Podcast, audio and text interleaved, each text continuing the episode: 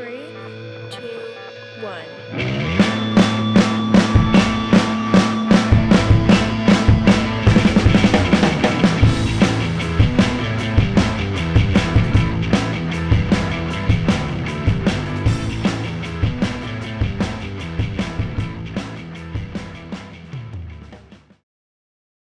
Good morning, good afternoon, good evening, and welcome to People Add Value Experience. I am exceptionally excited. Today we have a very unique person on the podcast, as most of them are. Emily, last name changed? Little. Little. Yes, Yes. I almost said day. Almost. I still So close. get caught. It's a little. So close. Sorry about that. So Yeah. I, I, I worked with her dad for a little bit.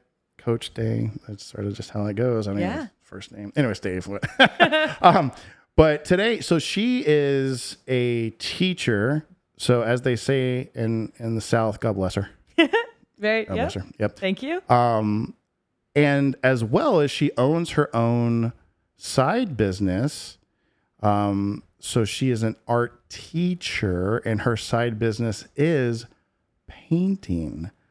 And you know, while there's some more traditional, larger ones you may have heard of, she has her own unique company. And I'll let her go ahead and tell everyone listening a little bit about herself Okay. and her company, just the sort of generic side of the house, very brief, Wow. 90 seconds. Okay. And then we're going to dive into your background and how you got to where you are today. So, Okay. first off, please, yeah, tell us, you know, hey, your name and all that fun stuff. Okay.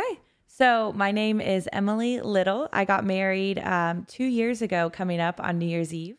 Uh, so I, I think that's something like a quick side bit people don't tell you about. Like for 28 years of my life, I go by this last name and changing it. I was exceptionally excited to do, but I forget sometimes. So, um, yes, I live over in Santa Rosa Beach, and I am an art teacher at a private school called Ohana. And I also own my own small business uh, called The Traveling Painter. So I do it during the day with um, students, kindergarten through six, teach um, art lessons, activities. Um, I am a co art teacher there. And then at night and on weekends and holidays, I do kind of like paint and sip style events um, all over the area. So, Wait, Yeah. I've never heard. Did you say co-teacher yes, painting? yes. So I, How does that work? I um, I work part time this year, so I go in every day from ten to two, and I am a co-teacher. So there's a um, se- like we're second or kind of dual art teaching uh, kindergarten through sixth grade. So um, her name is Sunny, and she's amazing. Very cool. Um, yeah, so she's there all day, and then I come in ten to two, and we um, tackle kindergarten through sixth grade art together. Fantastic. Yeah. So the co-teaching 10 to 2 and then at night you do your traveling painting. Yeah. So, um, being in, did you actually grow up in this area? You, so you're from Yeah, yeah. So I moved here when I was seven. So I was- Niceville, Florida? Yep, Niceville. And um, I my parents still live here, and um, so I went to Plew when I moved. Oh. Um, yep. And then for a couple years went to Blue Water. Once we shifted to Blue Water Bay, then Ruckel Middle School, Niceville. I graduated, and then I went to UCF in Orlando, and then I came back and taught for four years at Niceville. Wow. Yeah, couldn't, could, I tried to leave, and I just It keep coming back. Great place, isn't it? I tell know you, it is a it really, really is. It is a great place. So that's interesting. Um, yeah, I read about the UCF and then you know FSU. Everyone's doing Oh, very yeah. interesting year in football and Oh, college it football is. this year. Yes. Um, so with with the the teaching now at the private um, institute or Mhm. whatever, that's that's I didn't even know that existed. There was a private. Yeah. So um, Letty um, is one of the the founder, and she um, started homeschooling her daughter. So she it started really small, as kind of like a group of um, of kids just right around her in her neighborhood, and then it's grown so large, and now it's a whole K through twelve school. Wow. Yeah, it's awesome. Um, and it's right over in Inlet Beach.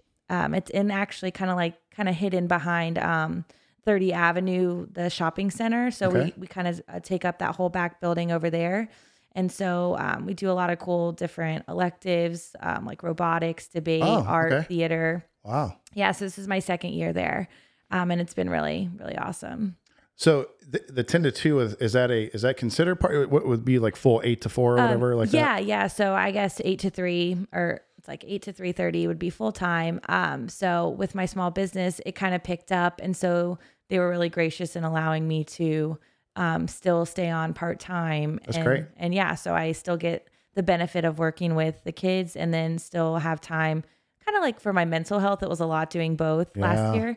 Um just tiring and so um it really worked out pretty perfectly to be able to still kind of keep doing both. Great. So I'm curious, you know, going back a little bit, growing up in the local community, at what point did you say, "Hey, I, you know, I like art"? Like when when did that happen in your life?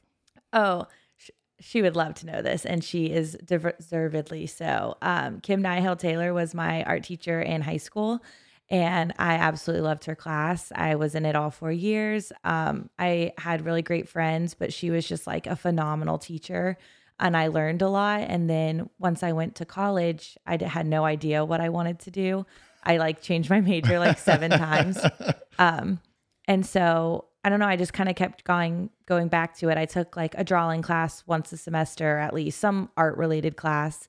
And then when I graduated, this like opportunity came up. So I did everything required to to become a teacher in Florida, which at the time was very difficult. There were a lot of which is good, but Yeah. like it was a lot of courses just to kind of set you up for success. And um so once I did those, um, yeah, I just loved it. I love working with really people of any age. I really just like when they are interested in art and Right. if I can set up an environment where they like it or they can get something out of it, that's why I really enjoy doing it. Sure, sure. Yeah. That's great. Um, I, I, it's it's funny because like I think people get their passions ignited in different places, and sometimes their passion is merely a side hustle or hobby. Yeah. And then some people have the opportunity to like live their passion every day. Mhm. and so it's sort of like twofold from what I'm hearing Yeah. for you. So you get to do it like pretty much all day long. Spoiled, really. Yeah, I I don't know how it worked out so well and going back to like trying to leave Niceville and come back, I don't know that it would have grown like my small business Mhm.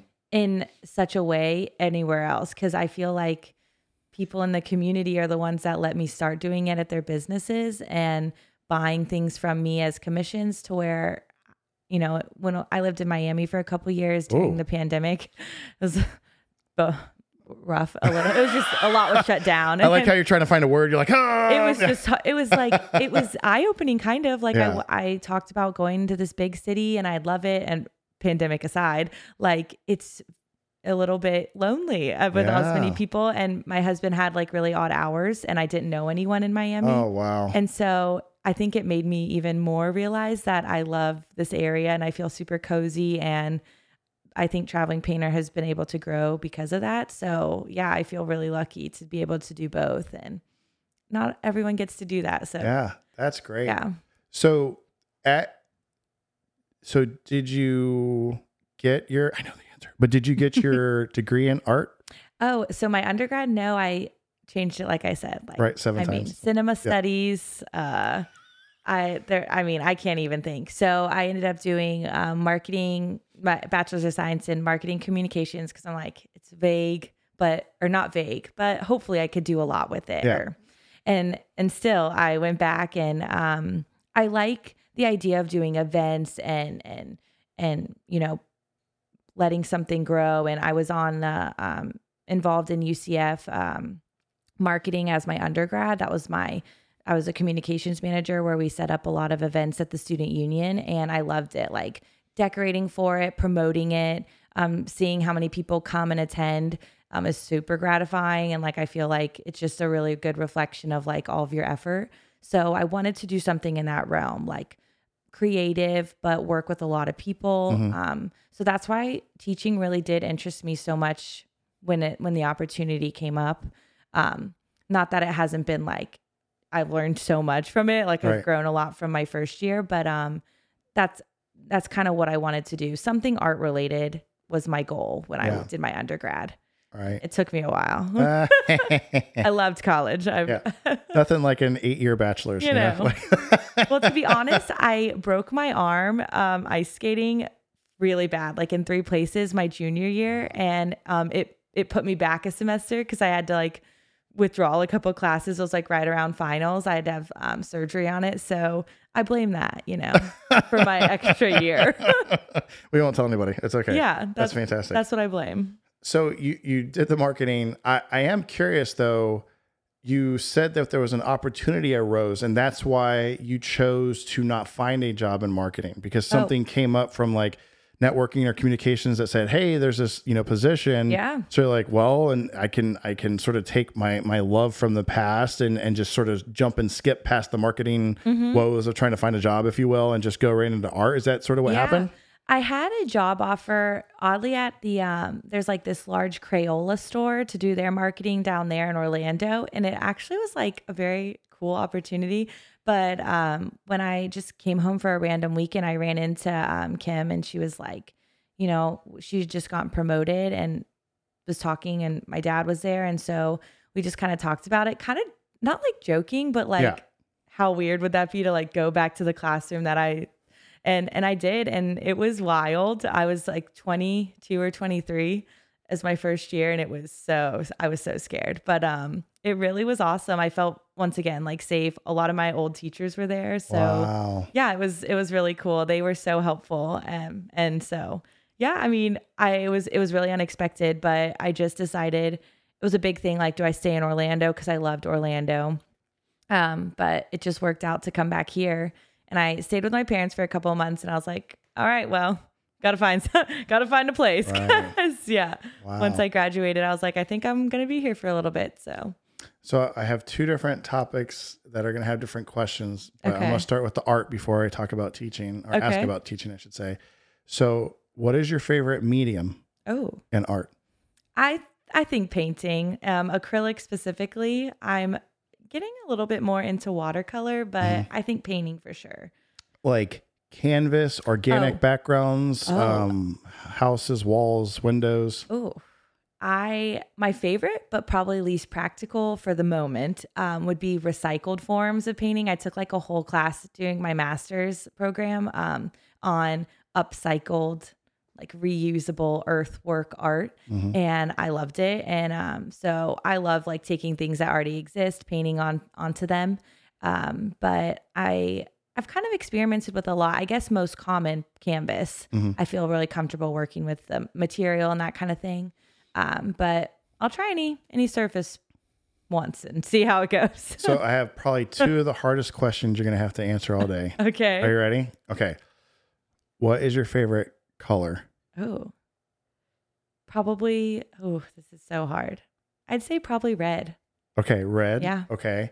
Secondary question or second question is who's your favorite artist? Oh, that is so easy. Oh, sorry. My my it- okay, I shouldn't say that to all the others. I guess I'll say two. Um, I did my master's thesis on Helen Frankenthaler. She is a rock star artist, um, abstract expressionist, um, and uh, she was just awesome. Like the scale, the size, everything. Um, she and this other group of women around the time of like kind of like Jackson Pollock, where a lot of the you know the guys are getting a lot of the glory these like really fierce um, women were just like we can do that too so i think from her personality helen um, but jean michel basquiat is like a contemporary 80s artist and he's grown unfortunately he passed away in the 80s but his artwork has grown i mean so valuable today but he was just awesome he promoted uh, like fought for a lot of like social injustice um, he was part of like a lot of the art in the harlem renaissance movement Oh, wow. um, so those are my two, top two for sure.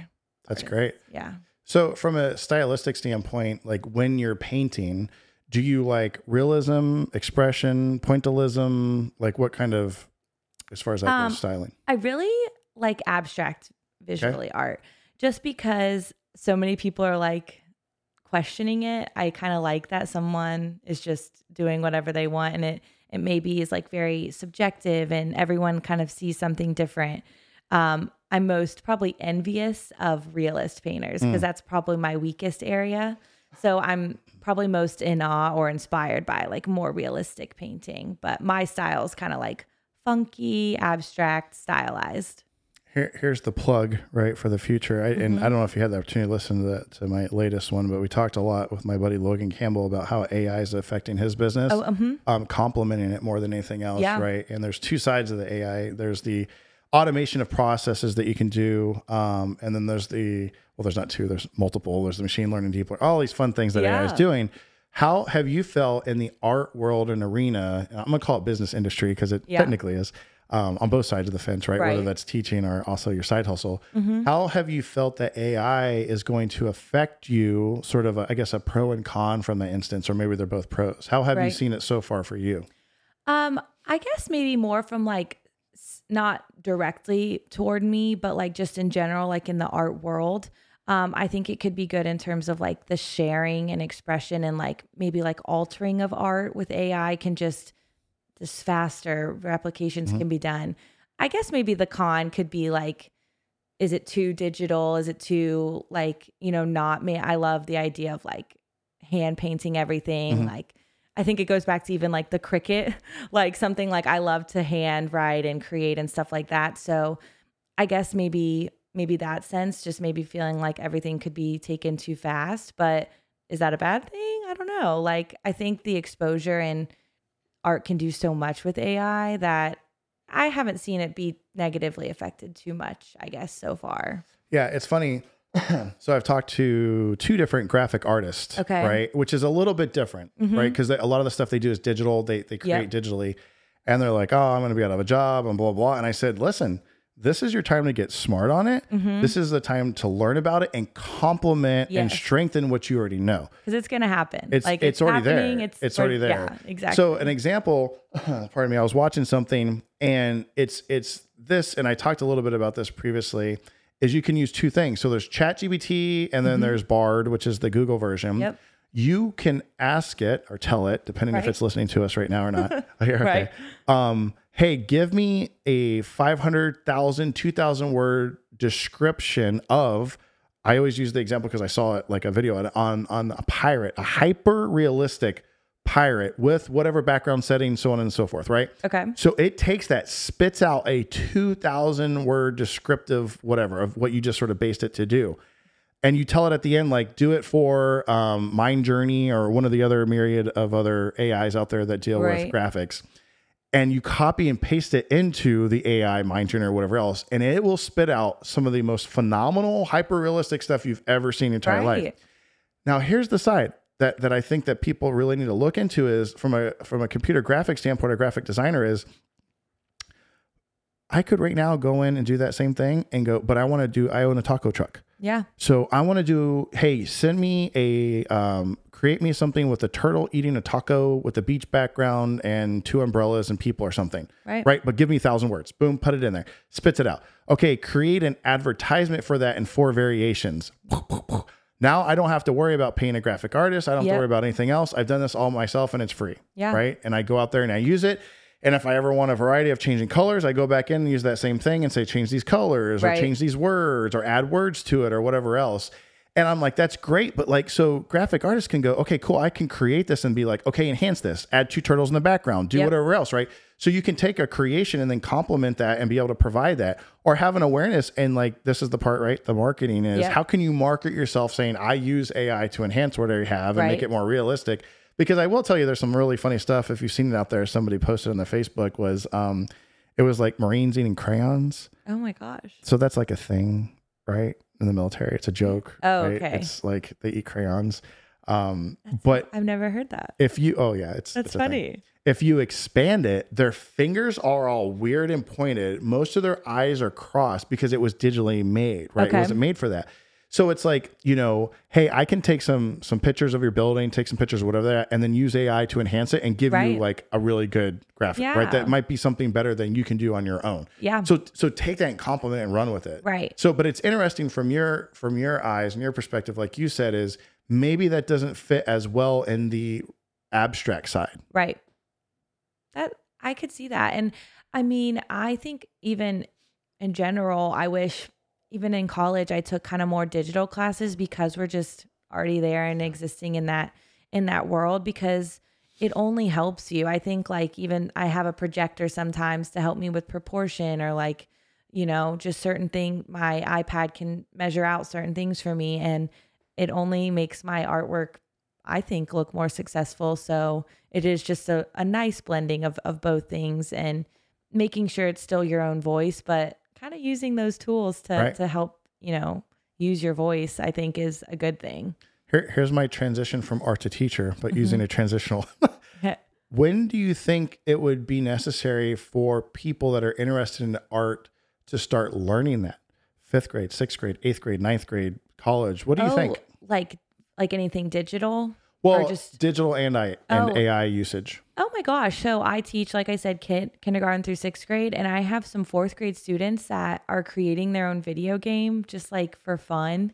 And they already are so familiar with, um, of course, I'm not going to be able to, to remember the, the um, program, but Sure. it was like they are building this game and it can, it's just like, a, you know, I don't play video games. Like Super Nintendo is like really my extent. But yeah, sweet. I'm fascinated. Like, and I think they are already what eight at that point, and Yeah. they can start picking it up. Be, and they would prefer that over, you know, like handwriting anything because they're so good on the computer already. Right. So I think elementary school is not not too soon at all, and Yeah. will only benefit them to to to kind of start early on that. I wish I had. yeah, yeah, I get it. I think like the AI would have a little bit more structure in parenting or supervision, just depending on again Oh, if it's I'm at home or not. Yes, because you can get you can get carried away very quickly with that kind Yes. of stuff. Um, even though, and I don't, it's it's funny if you've watched it. and We've talked like everyone I've ever talked about AI, like Elon Musk, and I forgot the president of Google who's dealing with the AI. Um, it, it, they're both like very big into like, hey, we need some kind of structure and stuff because Yeah. this can get out of control really quick. So wild. Um, and it's already there. But I mean, if you think about in our future right now, right, you have everything global, and then you have, you know, whatever kind of conflicts occurring at whatever time, you have AI and you have quantum computing. And that merriment and going on in the future, I mean, it's Oh. it's some pretty legit crazy stuff. literally crazy. Yes. And I mean, impressive too. I'm like, I'm in shock just to watch certain things happen. Um, and I just want to learn more about it because that is something that like is very new to me even still. So just reading about it, let alone incorporating it. What do you think about the technology that people can take pictures of art and it tells you what it is and who Oh. did it and all that stuff? Like Google search images. Yeah. Yeah. Like even their growth in I feel like probably like a year and like you can take a picture of something and then other compliments will just pop up and like it's wild and i and i actually do love that because i think i love art history i'm such a nerd about it but like it's wild what they did without any technology mm-hmm. and i think realizing that is what in itself so impressive and then that i mean digital ai can just help people learn about it more and in an interactive and Yeah. interesting way so i think that's pretty pretty unbelievable Now, did you have you ever been to the Louvre? yes What what did you think? So, so overwhelming. I went with my mom, who was such a trooper because I make her go anytime. I took her to London, New York with me, and I spend out like I'm a, a dayer, like I'll spend Yeah. all day. And so I only got to go to like two out of the four. Um, and I think my mom is someone that doesn't didn't study. I guess maybe like I was a nerd about like Byzantine or like you know ancient Roman stuff. She goes, I kind of feel like we've seen this guy a couple times, you know. So from my standpoint, it was very cool. Um, a, very like intricately set up, and I would I would love to go back and like do the other half, but I'm You almost need like a week, right? Oh, I Like- mean, my favorite music, well, my favorite exhibit I've ever been to was in recently out in LA. My sister just moved there and uh, we went to the Basquiat. Like, um, his family put on this exhibit in um, kind of like a, I don't know, like a, an abandoned building, but they set it all up and it was so interactive. Those are like my favorite kind where you can like see where they worked or like seen some of their in progress photos and, and that kind of thing. Um, so maybe the Louvre, I guess, I would never say overrated in my life. Yeah. But you got to like check it off your bucket list. But I kind of like those small genre focused one exhibits and museums. Um, but I mean, I'll never not get tired of going to the Louvre for sure. Did you go? So in London, there's the one in uh, is it Trafalgar? I can't say the word Trafalgar Square. I'm not saying. Oh my gosh! Oh, my um, friends are gonna yeah, crush yeah. me. It's with the two.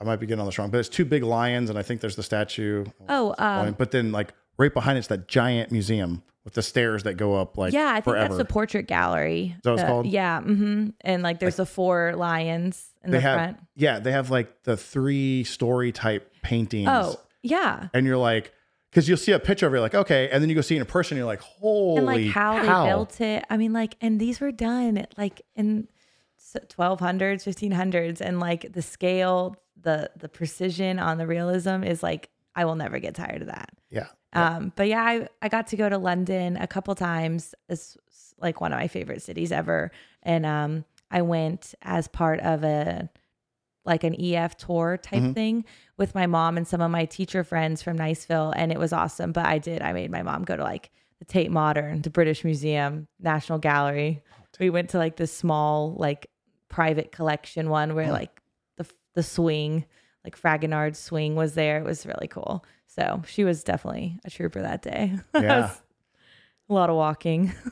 Excuse me. There's a um two of my favorite uh paintings ever is and I'm trying to remember this is bad. They're my favorite and I don't remember the name of them. Oh, that happens to me all the time. It's um it's not the lady in the lake, but it's it has to do I think it was from one of Shakespeare's plays. Of- Is it Lady Ophelia kills herself in the river? Okay. and she's painted and she's laying in the river like with Mhm. her head back and there's flowers along her arms i don't know why. That one strikes me. It's Yeah. it's crazy. And then my other favorite favorite one I actually wrote like a paper on it for one of my classes. Hmm and again don't remember the name but it's it's a it's a from a perspective of a lady looking so she's at a bar and she's looking there's a bar top she's looking and the most of the painting is a mirror and reflection of everybody sitting in the bar. Oh, I love that kind. and there's a top there's a guy with a top hat and he's sort of the the, the main figure outside of this girl so sitting like like the girl's center of of our let's say a third to the right of the painting if you will the guy's like an eighth to the right and like i said you can see him sort of looking into the mirror um, from his back of his head perspective and then the mirror's reflection but then the again the majority 78% of the painting is all the people in the back Mm-hmm. and it's that um, i don't remember if it was monet or not oh, i'm so bad i'm this is terrible you're gonna strike me down oh, you get a C in your no. class. C life. That's what it is. Absolutely not. but those are my two favorite. I, I was very fortunate. So I lived in a town called Newmarket, in England. I lived there three years. So I was 20 minutes from Cambridge and I could just go to London, I Um, mean, so jealous. not too far. but Cambridge had this amazing museum you could go in and they had some like Van Gogh, like dra- uh, like sketches and Michelangelo, ske- just little ones. Um, do you know who Ruben is? I'm not saying it right, am I? Peter Paul Rubens, Is, is that it? That sounds right. It's an artist. So he painted it. It was amazing. It was a, it was like a bull. Madonna. It was like a bull, um, and some. I really got to look this one up. Uh, it was, it was the motion in the the painting. It was the brush strokes, It's probably him. darker colors. Um, what was his name again? Peter Paul Rubin. Maybe that's what it is. Peter Paul Rubin. Yeah. I- and he had a picture in that museum. So the cool part was I got to take art history from a guy. He looked like um, Lickety Schmickett from Oh. the, you know, what I'm talking about where he's falling apart. The Jim A Carrey. little bit. Yep. hmm Yeah, the Jim Uh, Carrey like the unfortunate. Series of unfortunate That's it. events. Yes, Yep. look just like that guy. That was my art teacher. Um, well, we got to go to the Cambridge Museum for one of our classes, Oh, wow. and like they're like, okay, walk around, blah blah, pick a plane, which I had already been there like I don't know ten times. Mhm. Um, all kind of cool stuff, pieces from the Titanic, weird stuff in there. Oh, this Oh, museum. I love it. So it. got to go around, pick a painting, and write a, a, a paper about it. So it was all fascinating. So I, I can I can thoroughly appreciate it. But my question for you is, what's what's the what would you hope to envision and that you've done it yourself is when you're actually staring at a painting, hmm right? Like you see those in the movies, right? For people that are not like really into art, Oh yeah. and they go and there's these people just staring at a painting for like two hours. oh yeah. So when you're there looking, right, Mhm. you're there looking and you're like, oh, I wish other people would feel this. Like, Yeah. what is the feeling that you get from staring or looking at a Oh. really good painting? Well, I I think maybe could be like first off, like my first initial thought like envy, like wow, I, I would love to be able to like paint something at a scale, but then just like why they wanted to paint it. Some of them are like the subject matters are like so funny to me, and some of them have no reason why they wanted to create that. Um, but I mean, I just like unique kind of different styles that maybe aren't obvious or you know it looks like it could be a head or like an animal eating a food. I don't know, something like that. I love those kind of ones just because depending on what you're going through as the viewer, it could alter how you see the painting Mm. and it's like a huge metaphor. So I think Oh, wow. I think that kind of thing is just really cool about art. And yeah, I mean, my sisters are the same way. They'll go with like my sister Jay, I think was like, "Oh yeah, I'll go to this exhibit with you" because Yeah. I'm like, "Can we please go? It's on Monday. They extended it." Right. And um, so we went, and she was like, I was like really into it. And like, I feel like I learned about his whole life from just looking at his artwork. And, you know, artists are emotional people. And I feel like they do tell a story, and so I just like love reading and seeing how like what kind of story or what they were trying to do with it. So. Yeah. Did you ever go to the? It's been traveling around, but and the Van Gogh experience. Oh yeah, I I did go. Um, we went over to the one in Pensacola, Uh huh. and same thing. Like I love Van Gogh. Um, a- actually, like I do these paint nights where we I call them paint like an artist. So we base our painting of. Oh, the night cool. paint and sip on a famous painting. So we've done like I love Van Gogh. I think like his his artwork you, is universal. People recognize it. Um, so we did the a couple of them, the sunflowers, and then Cafe Terrace at night, and I loved how they were. I kind of was like mixing digital with a classic. Um, that we were talking about earlier, the immersive museum, because like all the flowers kind of fall off Yes. the tree that he painted. So that's another way to take something hand done and make it digital or AI and entertain I- entertaining. I did not realize some of the artwork that he did that was so dark. Oh, Like like ho- holy cow dark. so sad. He like- was so sad all the Oh time. my god! Like you always see, like okay, the worst case scenario, the ones they show where he painted where he cut his ear off, Mm-hmm. right? But there was some like uber dark, Oh. Heavy paint, Yeah. charcoal. I mean, was a charcoal, Starry Night is like literally like his view from himself being in a mental hospital, and like everyone knows that painting, but there's a lot of like sadness in those in those curves. I know it is. It's striking. Um. So, so thank you very much for all that information, Yeah. by the way. But I want to talk a little bit about teaching, okay. and then we'll get into your business a little bit later. okay. So, what have you learned as far as your style, like through some trial and tribulations, if you will, trial and error, to now that you've gotten to? I would I would consider it proficient. You've been doing it how many years now? Hopefully, uh, seven. Oh, I guess it depends who we ask. Yeah, yeah. Don't go to no. I'm just kidding. I, I like to say proficient. Maybe.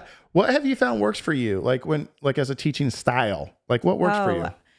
It's funny. I actually get asked this a lot, like what grade's your favorite or anything like that. And I really do try. I think the first thing is like be really authentic and kind of talk to them one on one. Um, I think if you're direct but kind, Mhm. you get such a good result. And I'd say that for high school, I think you could be a little bit more like, you know, you know, John, if you don't want to do your assignment and fail art one, that's on you. Like I've Yeah. passed art one and all this kind of stuff. I think you could have a little bit more like camaraderie or like, you know, kind of talk a little bit seriously with them. So that's probably my favorite part about high school. You can be very real and authentic. And that's always, I think, my goal, kind of with anything. But like with teaching, I understand that maybe art for some of them isn't their their passion or their long thing, but just to respect the ideas, respect the materials, and kind of I act the same way that I would want them to act. So Right. like really calm. I don't get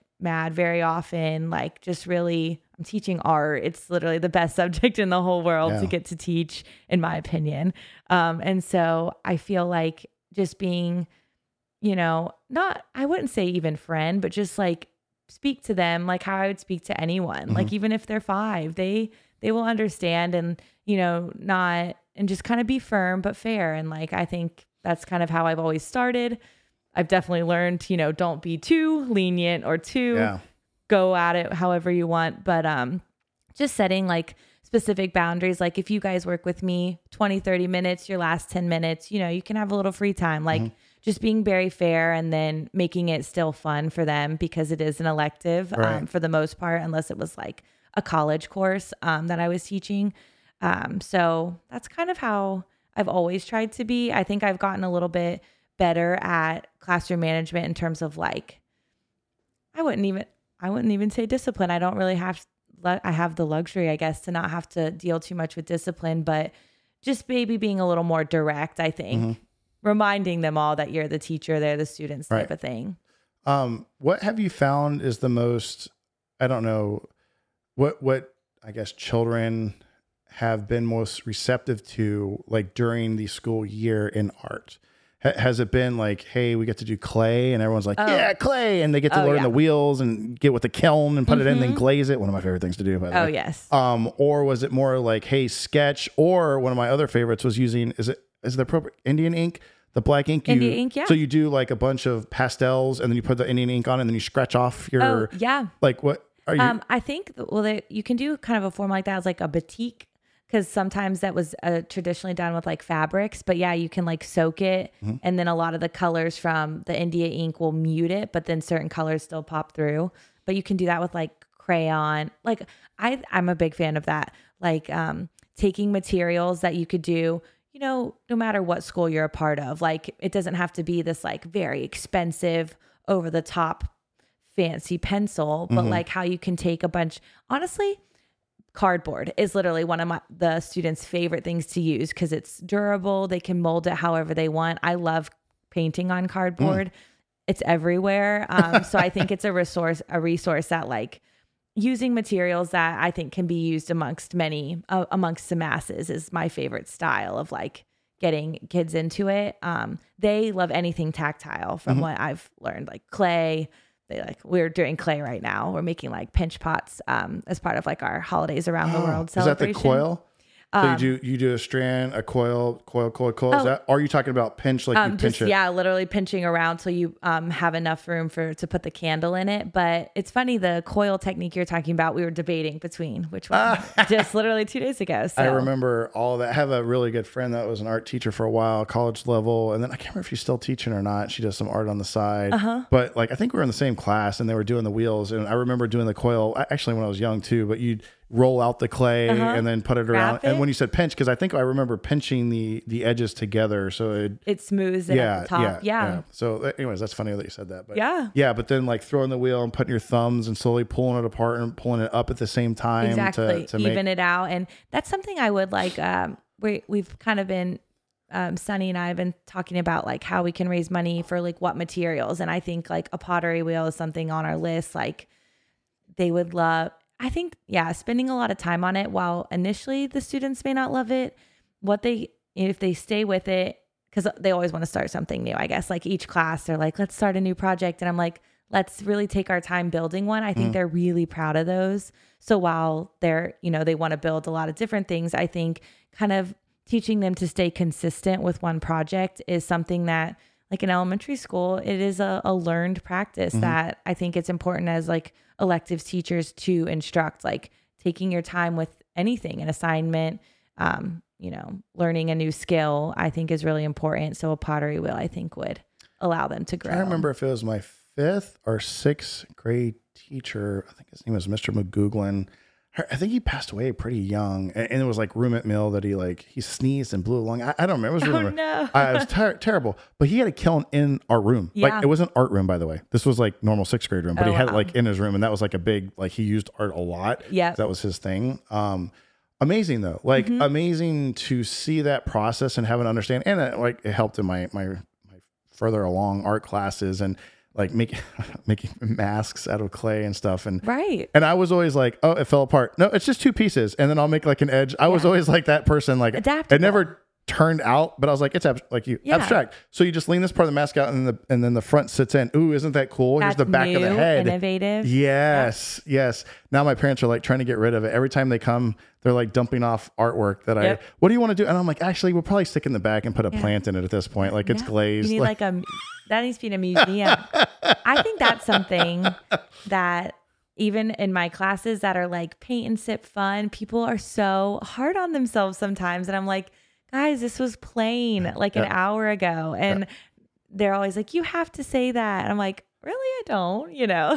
but I, and I think you can, I do believe everyone has a positive element of their artwork. It doesn't have to be like the Mona Lisa right. but I think that there is a positive, you know, the time you took, how you made it shape that way. Yeah. It could be completely backwards, but it's, I think, both teaching in school and for fun, my events, like, I think people should just embrace, you know, it doesn't have to look just like, you know, what they pictured. I, I love it. And that's scale. perfect. So from the because this goes into teaching, like so you've taught a lot of different grades. Um, you love being a teacher, I've been doing it for seven years. How did you even start or get interested in like, hey, I want to do my own business? And like Oh, how, yeah. how please tell me that story. I'm very curious how that happened. It's really funny. So I I don't even know what what brought it up, but I had been talking about it for a while. Honestly, with some of my older high school students, I was like, it'd be cool to offer a kids class somewhere. And I was like, you know, it could be like something fun to do on the side. Um, and a way to work with younger kids. So it was Third Planet that I grew up with. Um, Abby, the youngest daughter of the McCools that own Third Planet, and so I've been really close with them most of my life, honestly, since second grade. And so they let me do it. They're like, "Yeah, sure, you can try try to do one in the the small like satellite room." Yeah. And I'll never forget. It was like nine kids, I think, came, and um, it was my mom helping me set up, and we were like we've i mean i've learned so much since that first day but just like thinking back makes me like really laugh. Like we had all this paint set up and we're like come grab whatever you want. Like eight year olds like pouring all of this paint out. I'm like oh my gosh that was but they're like these giraffes and i'll never forget it. It was it was awesome. And so we started doing like a kids class once a month and then uh, or maybe once every couple of months. And then um i think uh, there was a lady, Kathy Schumacher, like a mate, incredible artist in the community. She was doing the adult ones for a while, and then when she had stopped, I kind of reached out to her. I was like, "Hey, like, just want to make sure if if like I'll try the adult one if as long as you know never to overstep on anyone's." Right. But and she hadn't wanted wasn't doing them anymore, so I was like, "I'll try an adult one," and I loved it, and so my first couple of like practices, I made like my family come over to my parents' house and like had all my friends. and I was like, I want to practice like with you guys as my like participants. So Yeah. it really started so small. And then slowly I kind of reached out to other venues and some um, that I had known, some people that I had known in the area, and then some just like random businesses I kind of reached out to. I was like, hey, I'd love to try this here. And it was so slow, just random at the beginning because I was still working full time. Um, and then just kind of like over time, just added more people and places. So yeah, that's kind of how I got started. We- So, so you said this was just a conversation with like some high school folks, Yeah. and then it just became a like They organic me- growth thing. Oh yeah. Honestly, they were probably seniors at the time and I'd still talk to some of them. That's probably one thing I like loved so much about high school. Like a lot of them are still doing art in there every day. Wow, Um like um one of my students is graduating from SCAD this semester and um, another one designs jewelry and oh wow, she actually made this one right here. oh man, Yeah, it's so- a purple heart, Yeah. with a silver. Like silver she like hand Yeah. punches the jewelry. And Wow, that's amazing like seeing like their interest for it and them get into it there and yeah like traveling painter was a name we kind of like i was like i kind of like this name and they helped me at a lot of my first events and they came and helped me they got community service for it and oh perfect. i had help to kind of it was a win-win. it was awesome yeah it was really cool That's great. yeah So when you did that, did you decide like so? So I want to get into more of like the business side now, if Mm-hmm. you will. So did you decide, hey, I want to do like do business as I want to do an LLC? Like Oh, what? How did you approach that? So, um, my first, I guess, it, I did an LLC 2021. Was like, this is a year. I feel like I'm gonna like market it more, make it more of a thing, like more of an income rather than a hobby kind of thing. And so I um, just created an LLC, and it's just me. And um, What, how did you create it? What did you use? oh, I used um, Was it LegalZoom or something else?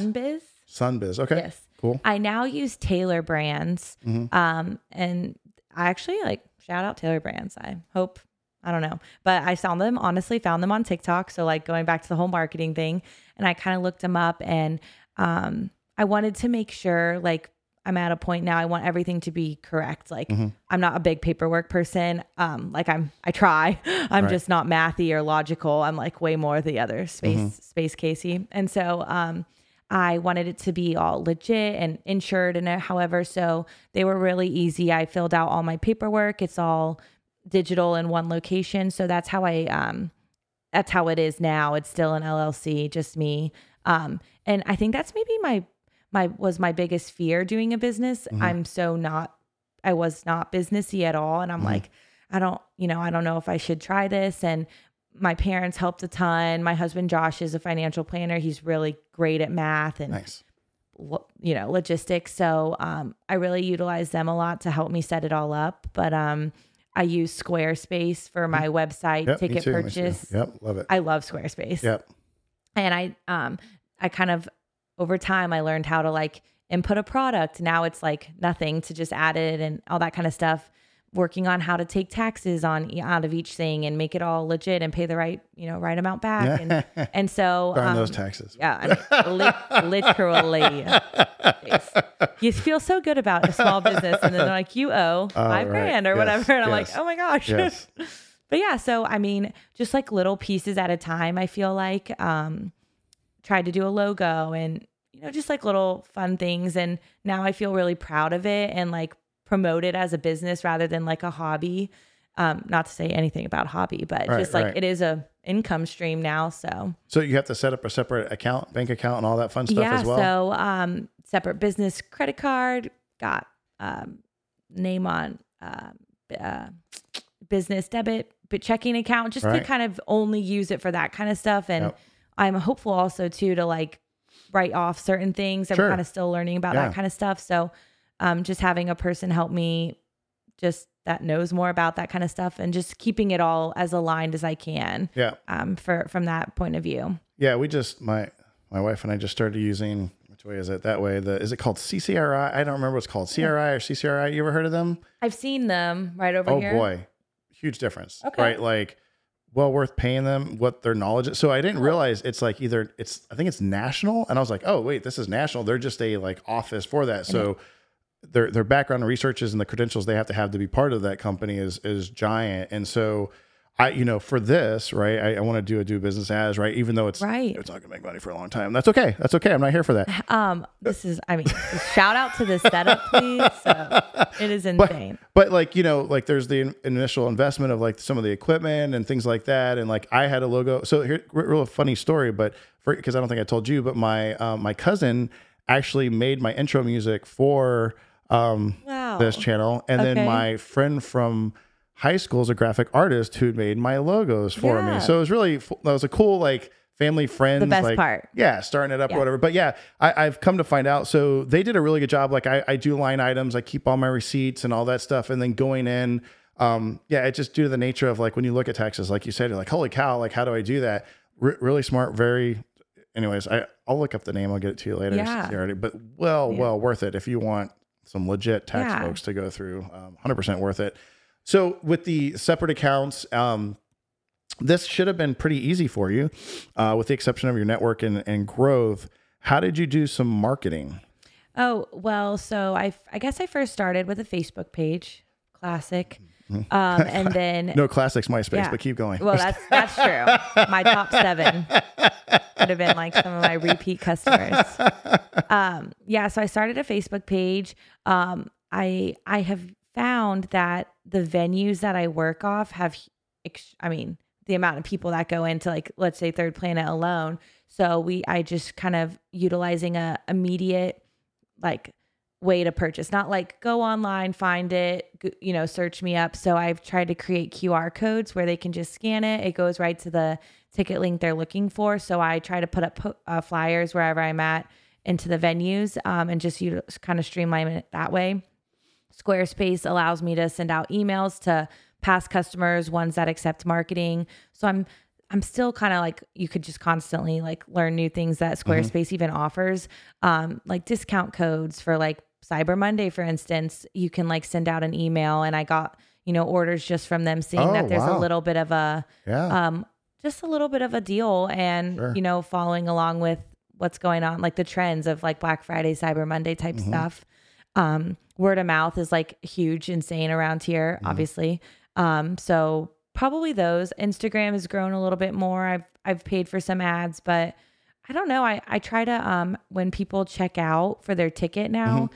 For my events i have a drop down of where they heard about yeah. it Yeah. and then now I have like a really nice, oh, I can see, you know, word of mouth is where I should put effort, you know. Yeah. Sure. What, so what is the percentage like 80 and then like 10, 10 or Oh. like what's, Um, the most is word of mouth for sure. Yeah. That they drop down. And then the next one would be like repeat customer. So it's kind of the same thing. And then Facebook and Instagram are like the next two. so down. is your Facebook greater than Instagram or are they like competing for it? Like, Um, I think my I have more following on Facebook Mhm. for sure. Um, but um, I th- I don't know. I like when Is that due to the demographic of your customer? I think I was just gonna say that. Like Mm-hmm. I I think that Instagram is more if they were to, you know, if they'll follow any, you know, like a little bit younger, I'd say like mm-hmm. 20 to 30. And then Facebook would be like 30 to maybe like 50, just because a lot of them, that demographic, if they're in groups like like community community Facebook Mm-hmm. groups,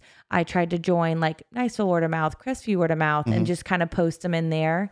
Um, and just try to reach every age group I can but I have definitely found like TikTok I, I post, but that's more kind of just to like pr- show what I do rather than like get acquire customers Mm-hmm. I understand. unless it's like commissions. But um, but Instagram and Facebook I guess I use most consistently besides my website.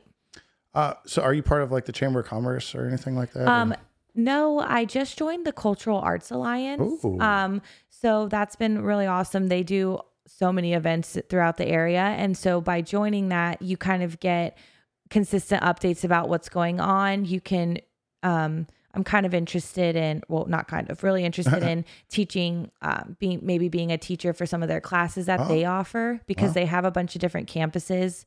Um, I think, well, three at, that I know of. Um, so I'm trying to, I'm finally a little bit more confident to, yeah, like start maybe joining the chamber or just, you know, being a little bit more business forward with, Sure. with, um, traveling painter for sure. yeah, no, that's fantastic. Uh, what what are some of the uh, the trials and tribulations that you've experienced? You said a little bit about you know the having the paint and just sort of giving it to the kids up Oh, yes. front. So did it did it take you a while to learn a little bit of, of sort of like the overhead with costs and how much you should charge? And then how did you how did you I guess come out on the end of that right? Like so what was like here's my learning experience. I went to go pay and then I only got this much in. Like tell me a little bit Oh. about that. Oh, so yeah, like making money, you know, with probably any business for the first few months was definitely like trial and error. And I'd like to say too, I'm sure with you with this, like it first started like money on, you know, not the goal. Right. And so I just really was kind of figuring out like, oh, if I bulk order canvases, can I save a little bit of money here? I'm a lot more aware now. Um, so I'd say when we started, I think I charged $25 for a kids paint ticket. And um, so, you know, now just kind of realizing I travel costs like re- replenishing paintbrushes, aprons, easels, um, paying for your Squarespace each month, like those Right. type of fees. Um, I've kind of built that into the ticket prices. great Um, a lot of times, you know, with venues, if it if it includes a drink, it'll be a little bit more, but then that's a little bit more that I'm kind of covering for Right. that first one. So just kind of being a little bit more aware of that. But I kind of I feel better about a fair price for what what effort I'm putting in, hopefully what they're getting out of Right. it. Um, so definitely took me a little time though. And then just even like palettes, I used to use like actual palettes to wash them out was off like so time consuming and like and then I you know I try to save the world a little. So I'm like I don't want to waste paper plates if we don't have to every time. So I buy hard reusable plates from honestly from Walmart. They're amazing. And my water cups are from there too. Those we've used you know you can reuse them for a while. A little bit nicer tablecloths but we can reuse those for a mm-hmm. while um, so spending maybe a little bit more upfront on something, my Right. easels can now they move to where they my original ones didn't. So just like upgrading those to where they can now appeal more size canvases. sure Um, but my mom came up with this trick to put like press and seal on the plates. So when you're done, you just throw away that. And Oh. I don't I don't know. Press and seal is still a little bit bad for the environment, I'm sure too, but it's at least the effort is still there. Yeah. Like, we can reuse as much as we can, but that makes cleanup really nice. You just pull up the thing, throw it away, and then, you know, just kind of getting a system working. My husband's so helpful and my mom and dad are local. So anytime I'm really have a big event or I have a lot back to back, they'll come help me and Mm-hmm. That's they so kind of cool. know, oh, it's I could not do it. Oh, and I, I they say, oh, it's just you. Like it's not just me at all. My forced family labor. yeah. Oh, and you'll learn about um, when you go look at your taxes that y- if you pay them a certain amount a year. Oh, yeah. all- you, you already know about all that. I, I heard about I wa- my mom actually sent me like that TED talk Yeah. about how you can like write off certain things Yeah. and But it's legit, right? It's oh, legit. Oh, it's so yeah, it's, it's like, hey, I want to use the system to the fullest. I just have to have the information. Yep. Or let me go ahead and pay someone. Yep. And they can tell me and or like I put in my my stuff and then like it spits out and you're like, oh, thank goodness. Like I didn't realize X, Y, and Z. Because there's not. There's like I don't have time to. I mean, people have a full time job. Like I, Oh. you literally have to go to college and learn. I mean, it's just Yes. these huge books. Huge of- of- savings. I I mean, Yeah. it's well books of knowledge, which will eventually lead to you. Well, yes. someone like you getting savings. Yeah. So have you ever heard like it was really interesting? I, I love business. um through some like formal classes and informal because my parents owned a bowling center growing up Uh-huh. and then like my own my mom owned a Christmas shop and all these things. So I love entrepreneurship and small that's why I like talking about so Yeah. much. But like how to build a burger, right? So it's interesting with how to build a burger is sometimes you'll go to a class and like, okay, how much is the bun? How much is the lettuce? How much is the tomato? How much is the labor to put it together? Is it going to get wrapped?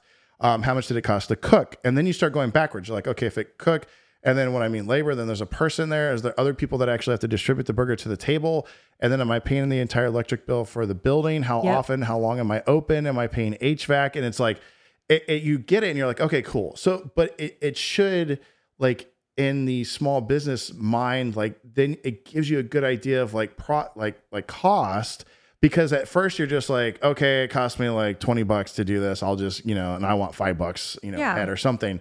But when you start doing that, you get that finite profit margin, right? Mm-hmm. Like, and it's it's awesome because as your price increases, or like you said, different locations, you have it like it's instantaneous. Like Yep. if I'm paying an additional three bucks for the beer and I want a profit margin of thirty percent, you know, boom, boom. Now I know the ticket cost that it's supposed to be. Right. And so it's it's fascinating to hear people through their journey and figuring that out. Yeah. Um, and like you said, a ton of small businesses at the beginning, like if you've ever watched literally any show on TV Right.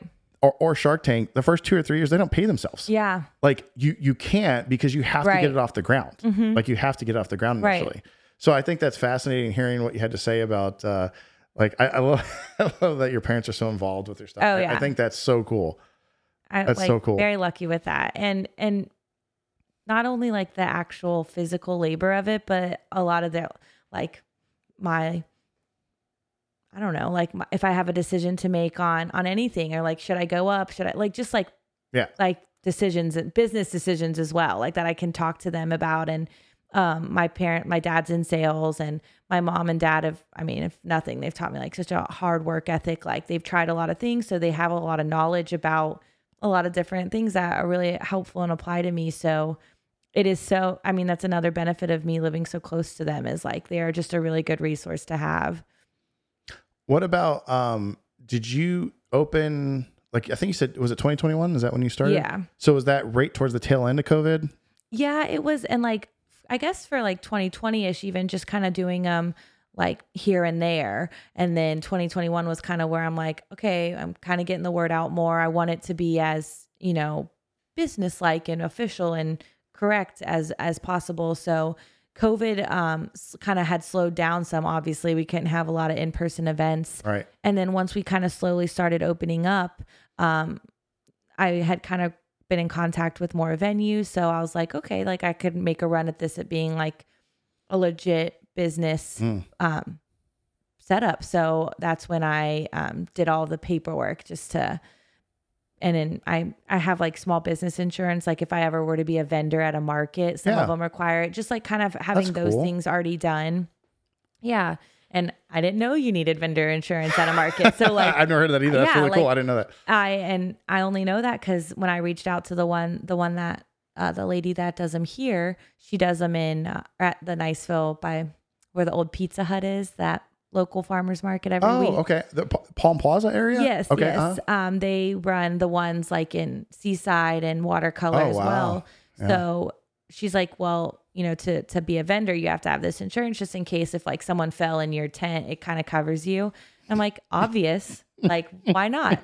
And that would happen to me probably too. So I'm like, Oh, Yeah, I, I can only imagine. Oh, oh, I have all, in my head. I pictured all these things. So, yeah, does that? Have you ever got? Um, this is curious. Have you ever got invited to go like at Seaside or Watercolor to someone's house and do like a, an event? Oh yes. So That's I- great. yeah, I do a lot of private events now. Yeah. Um so yeah, I do get overwhelmed sometimes going somewhere with like painting on their furniture and like that kind of thing. That always like was a fear of mine or like at venues, but I kind of think we have a nice setup now where I kind of am just up front. It's acrylic, it's pretty permanent, so they'll set up, you know, where the where we need to Yeah. be for the event.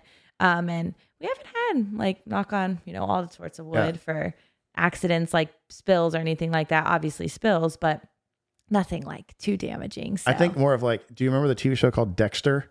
Oh, yep. And he, you know what he did, and Yep. then like he would make the whole room plastic. Yeah. Like, That's I. There were like a just- couple of times where I'm like, do we should we put like a tablecloth on the chairs? Like we have trash bags. Like I was really worried, but I think you know as long as it's set up in a nice way. I mean, it's good tablecloths and aprons and everything, or we have so. That's interesting. So, because you think about it, and from a business standpoint, like especially because taxes are important, um, and like your line items and what you account for is like since you do do traveling, right? And so a lot of people use transportation for it. Is Yeah. like whether that's the cost of your vehicle, gas, your phone, Yep. right? Because people have to call or contact you. Sometimes it's email. So is it a computer too? Like Yep. there's a lot of stuff that people I think you know maybe initially, like I said, not only from the overhead perspective, but what am I using or utilizing? That also enhances my business that okay cool. I mean maybe do i cover my oil you know changes and everything else under Yeah. that because that's getting me to and from do i buy a car and write it off? Like i mean Yep. and then i get it wrapped right? You see a lot of those folks that have um i mean you name it like whether that's a uh, like a termite inspecting pest Oh. control Yep. uh, window screening closure you know bob's mechanic and they'll put something on there and it's like okay if i'm advertising for that then i'm going to cover down on this vehicle Yep. for that that purpose of of my business right and i think Yeah. it takes a while and hopefully not too long for that to click for people Oh yeah, it, one year is enough. Let me tell you. I like. I realized like when we were doing it, Josh and I were doing our taxes last year, and there were so many things like your car, and I'm like, wow, yes, like I drive everywhere from my and from Pensacola to Panama City, so like Ooh. there's some yeah some treks, and Yes. so um my printer, they're like you can qualify that because that's what you print a lot of your samples on. Right. Um, like my website is my it's a commerce website but you can technically write some parts of that off like just so many things like a business meal like if we ate on the way there dinner on the way back you know not you know try not to take too much you know josh and i but like Yeah, yeah. just like certain things that i had no idea to even think about Mm-hmm. and now i like wrote down every single thing and now but yeah i'm definitely going to go to a expert and because yeah they'll they'll hopefully point out those things and just try to I don't know, just things I would never even think of. So I, well, I think it's a bit. Uh, so this is why I think it's important, right? So some people are like, "Ah, money," but listen, it's to sustain that, right? Especially Yeah. if it, if the side hustle or business is your passion and you want to grow or whatever. Um, is like you know, from a financial standpoint, is like for sustainment, you have to know all this and do this because if not, you can quickly go under, right? Right. And that's a huge um deterrent for a lot of people that Yes. Mm-hmm. have small businesses right is like i'm trying i don't understand like Yep. I, I don't get it where's my money going i don't get it and so it is well worth you know if you're not a business person like you said or business savvy to have you know a partner in crime if you will Yep. that helps you along those ways whether you're paying for them or it's a friend. And initially be careful with the friend side of the house. But like that's that's where you should start right? Like hey I, I need something. I need to be able to break these down. I'm a small business. I love doing this and maybe i just don't have this understanding can i self-educate do i just need somebody else to help me in general um, and or do i need to pay for services right, like just hands down to, to keep it going because that's what it's about if you if you Right. started it there's a reason why you started it. there's a started it. reason. And I think going back to pricing and like tickets, that's something I'm weaker at. Like I don't necessarily, I want to be able to like do it, let everyone come and do Sure. it. And, but you're right. Like as a business, if I want to, if this is what I want to do, you know, solely one day, if it was Yeah. my only thing, like I need to value that and value that, you know, I need to ask for this much because to make money, to cover costs, all that kind of thing. So I've learned a ton in that realm.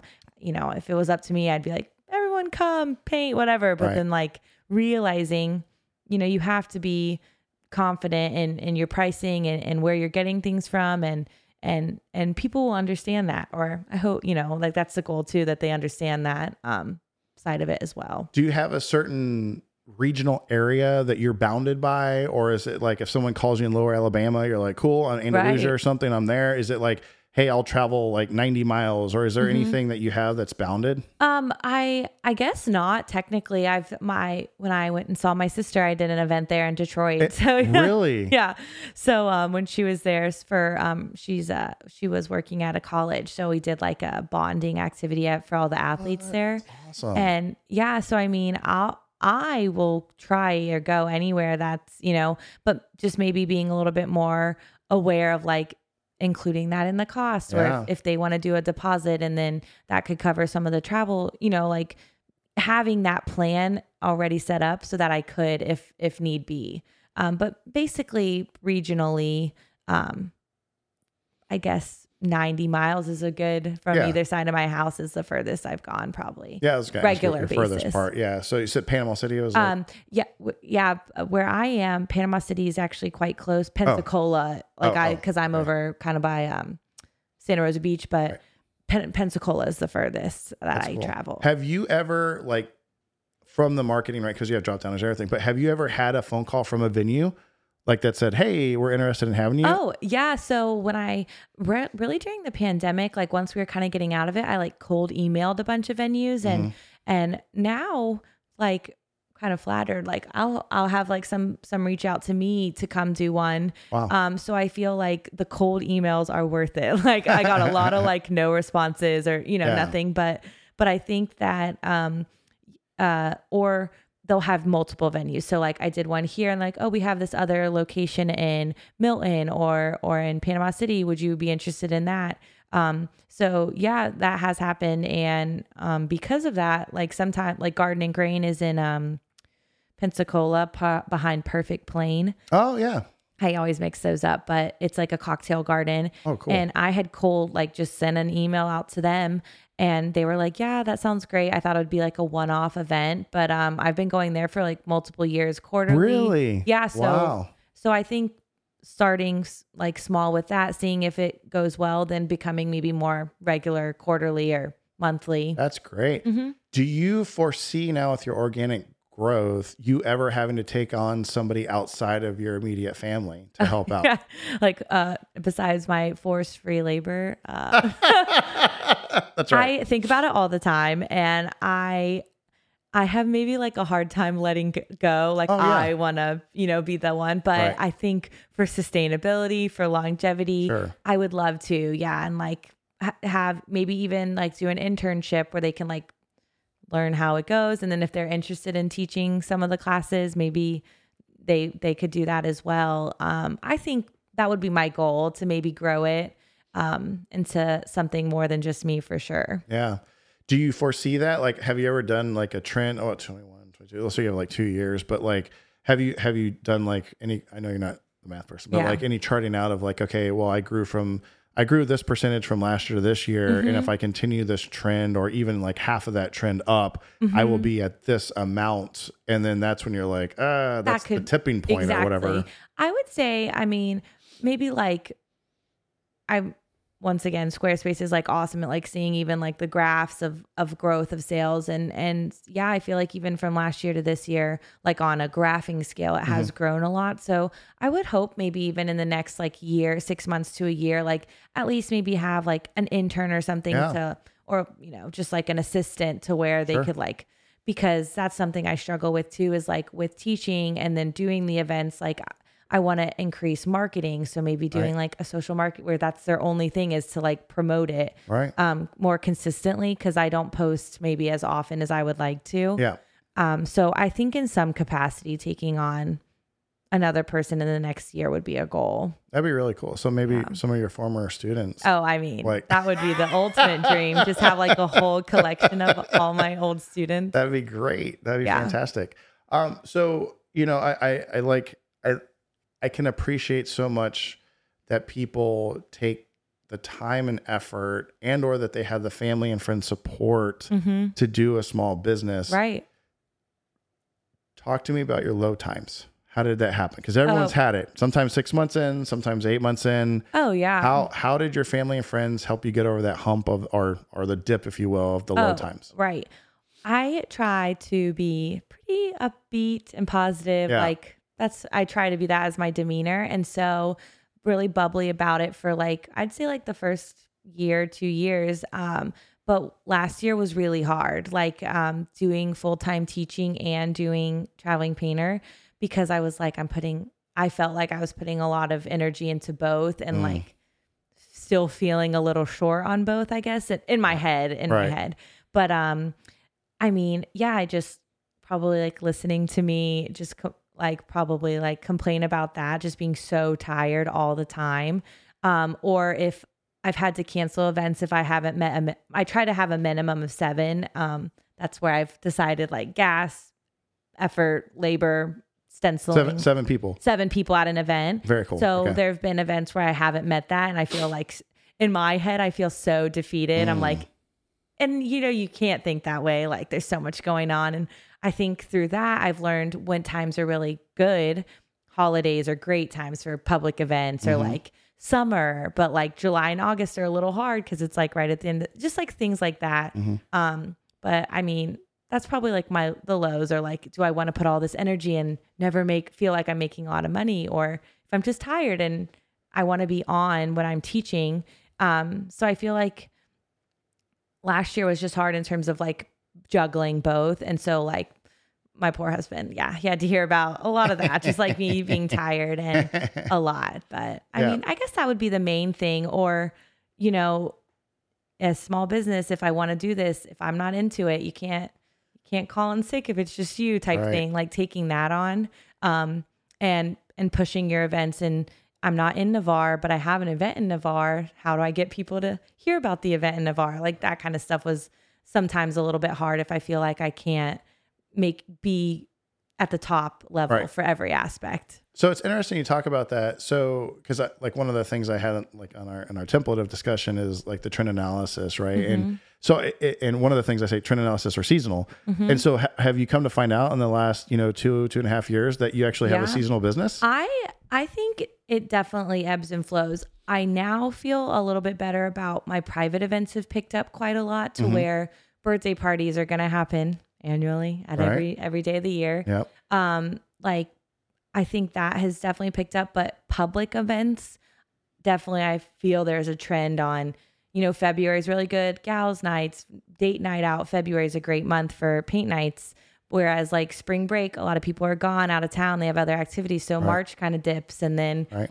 you know, April, May, they're finishing school. Could be really good, Mm-hmm. like end of school celebration. But summer, Ju- like May through July, are really good, and then like October through December are like fantastic. So have you taken that into account, right? Like, so now you have, because at first you're like, oh, crud, what do I do? It's like Yep. my buddy Logan, I was talking to him, one of the things he didn't, he's, he's doing the same thing, cold calling to, to, he cleans condo, like he does. Oh, yeah. He used to clean condos. Now he like has folks that do that. He's Yep. hired folks, but he didn't know about the whole seasonal thing. So he's cold calling, cold calling. Next thing you know, he's like, yeah, I didn't realize I'm cleaning. What did he say? He started out seven or eight. And then like spring break kicked oh. off or something. And now he's getting phone calls. He's like, holy crud, I don't have, you know, my wife and I can't do this. I have to hire people. And it just got like really insane.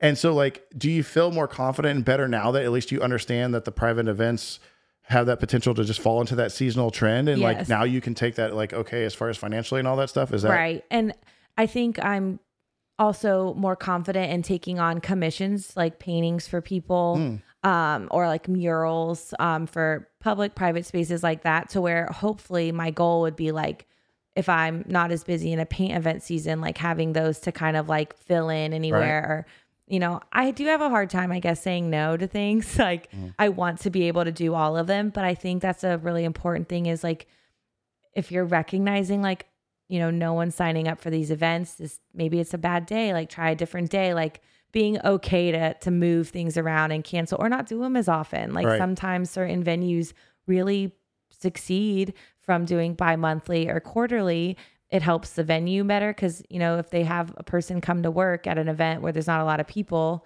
you know i want it to be beneficial obviously to the venue as well Sure. um, so yeah, I mean, I just feel like being a little bit more confident, being like, ah, that's not a great time, Mm. or you know, why don't we do it, you know, do it in this this way, or you know, I, I think the minimum I feel proud of. I used to like, I've done events for like two people before, Yeah. and it's tiny, and so Very I'm- intimate setting of two people. I mean, it is good.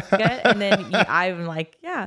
So I think having a minimum uh, like allows, you know, the venue to know, you know, if, if not, we'll reschedule or just, you know, it does cover my bases and makes it worth the effort. Cause a lot of times, yeah, it's, it's hard to, to work and then go to another event, sometimes an hour, an hour and a half away. Right. And I always want to be really positive and excited to be there.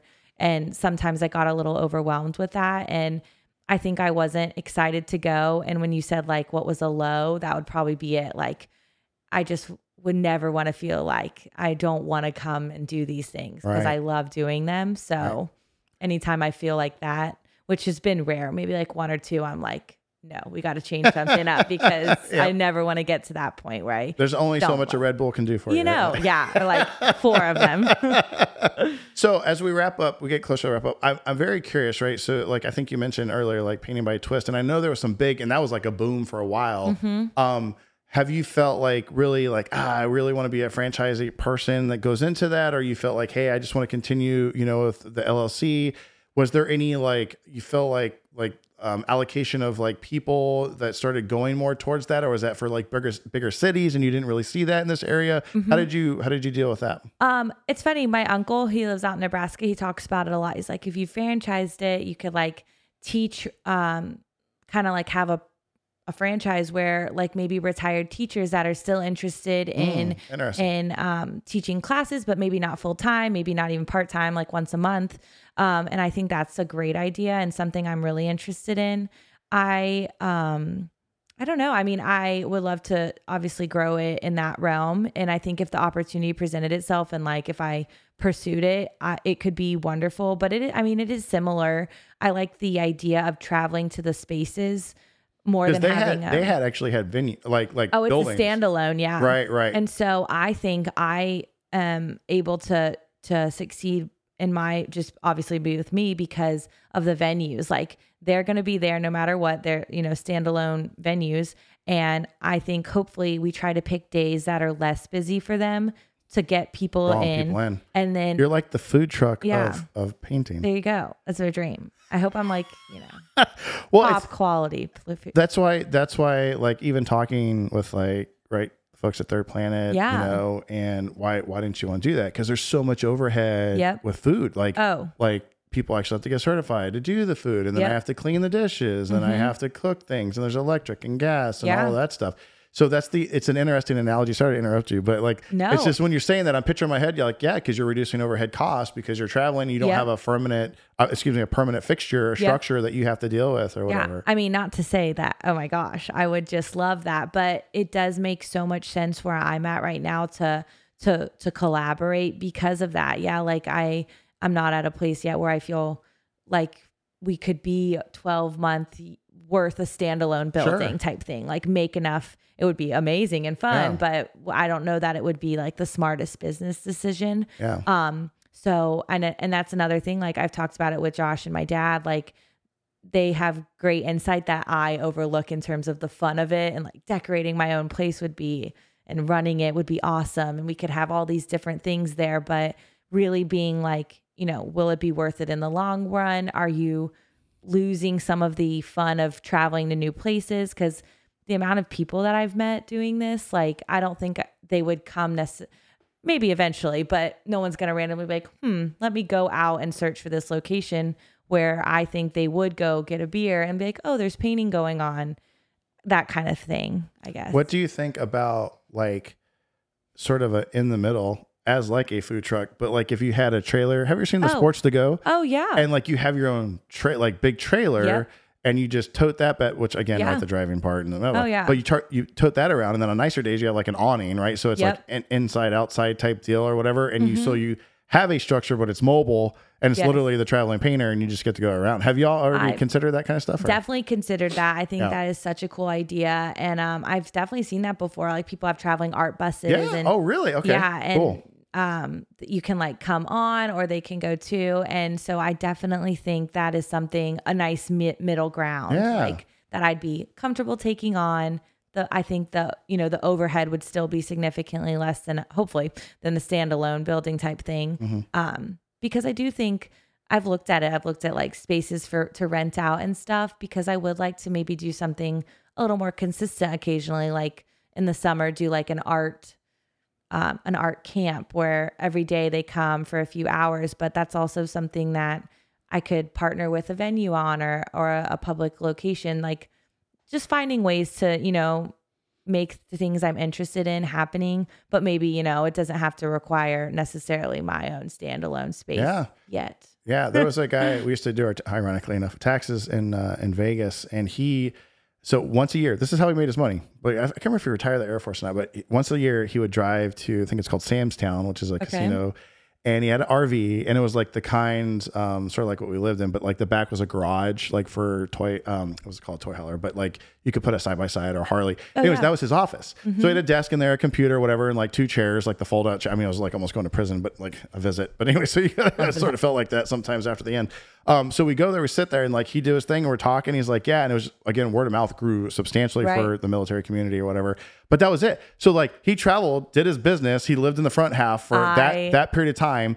He stayed a couple of months, knocked out all these people's taxes, and then he was done. That is, I mean, if that is not a dream, I think that is so cool.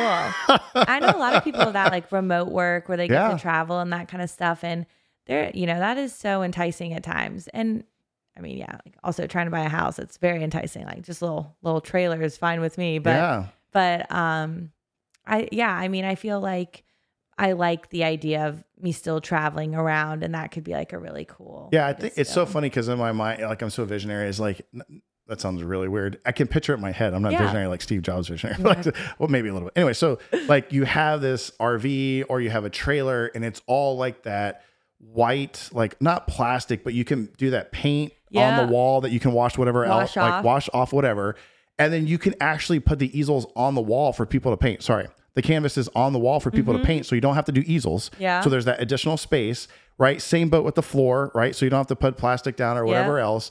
And maybe you have something that's in the wall that pulls out, and that's their table or whatever. what's the no? What's the thing where you put the paint? You just. Palette? palette, yeah. Yeah. So the palette's like in the wall with the paintbrushes there, right? It's all there. Yeah. So like it's it's literally like everybody has their little section. They go to it. Here's this. You pull it out, right? Like something like Oh, this. I love Here's your brushes here, and like what? It's all a kit right Yeah. there.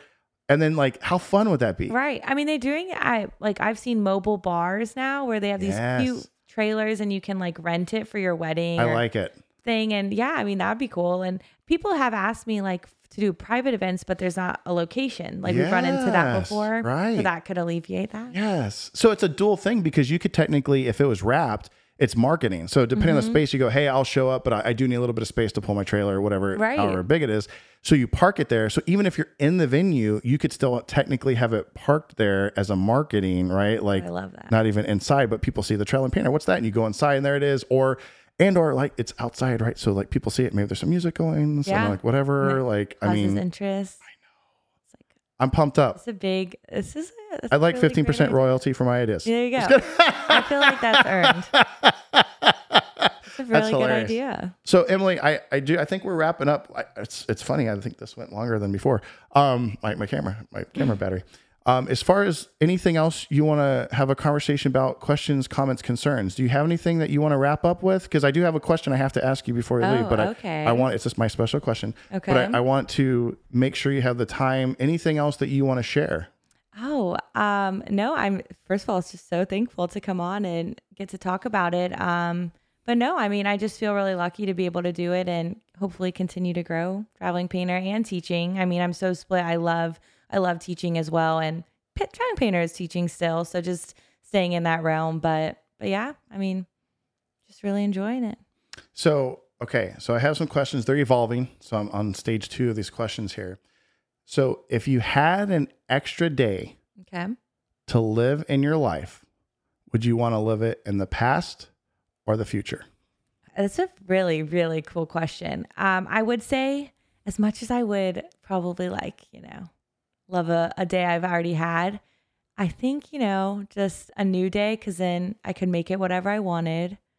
It would still be special because I would feel like it hasn't existed yet. So I would say I would want to live an extra day in my future. Wow, that's awesome. No, thanks. I it's literally like I said. You know, my other friend came Yeah. over, and his was the past, right? For whatever reasons. Yeah. So I've gotten both all the time. Like it's so fascinating It's to split. me. I'm very split. It's Yes. very hard. Yes, it's fascinating. A lot of folks that have had um, family members or somebody close pass away, or they weren't able to be near or close Oh, to them yeah. at the time, will be like, "Hey, if I could only spend one more day," you know. Right.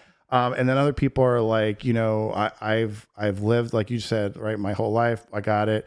Um, but I'd be curious to see where I would be or my children would be or whatever in the Yeah. future. And so it's just an interesting. right 'cause perspective and can- I question. mean but I lost my grandpa uh, just a little over a year ago, and he was just like the man. And and we were he was in Nebraska, so I am tempted at times, like just one more day. Yeah. But but I mean, yeah, like that's inevitable, and so yeah, I just you wouldn't want to think like that, like you had to, you know, do Yeah. anything again. Yeah. No, that's really cool. So Emily, again, um, the traveling painter Yes, and teacher Mm-hmm. extraordinaire. try try to try to be. I want to uh, thank you, very, Little, Emily Little, Yeah, right? Not Emily Day, Emily Little. Got it. We got it. We're all there now. I know. Like funny now or adjective verbs, but still. um, I really want to uh, say thank you very much for coming on People Add Value Experience. Uh, really, really appreciate the conversation. It was a great joy to have you on. Thank you so much for having me. This is awesome. Absolutely. All right. Until next time. Until next time.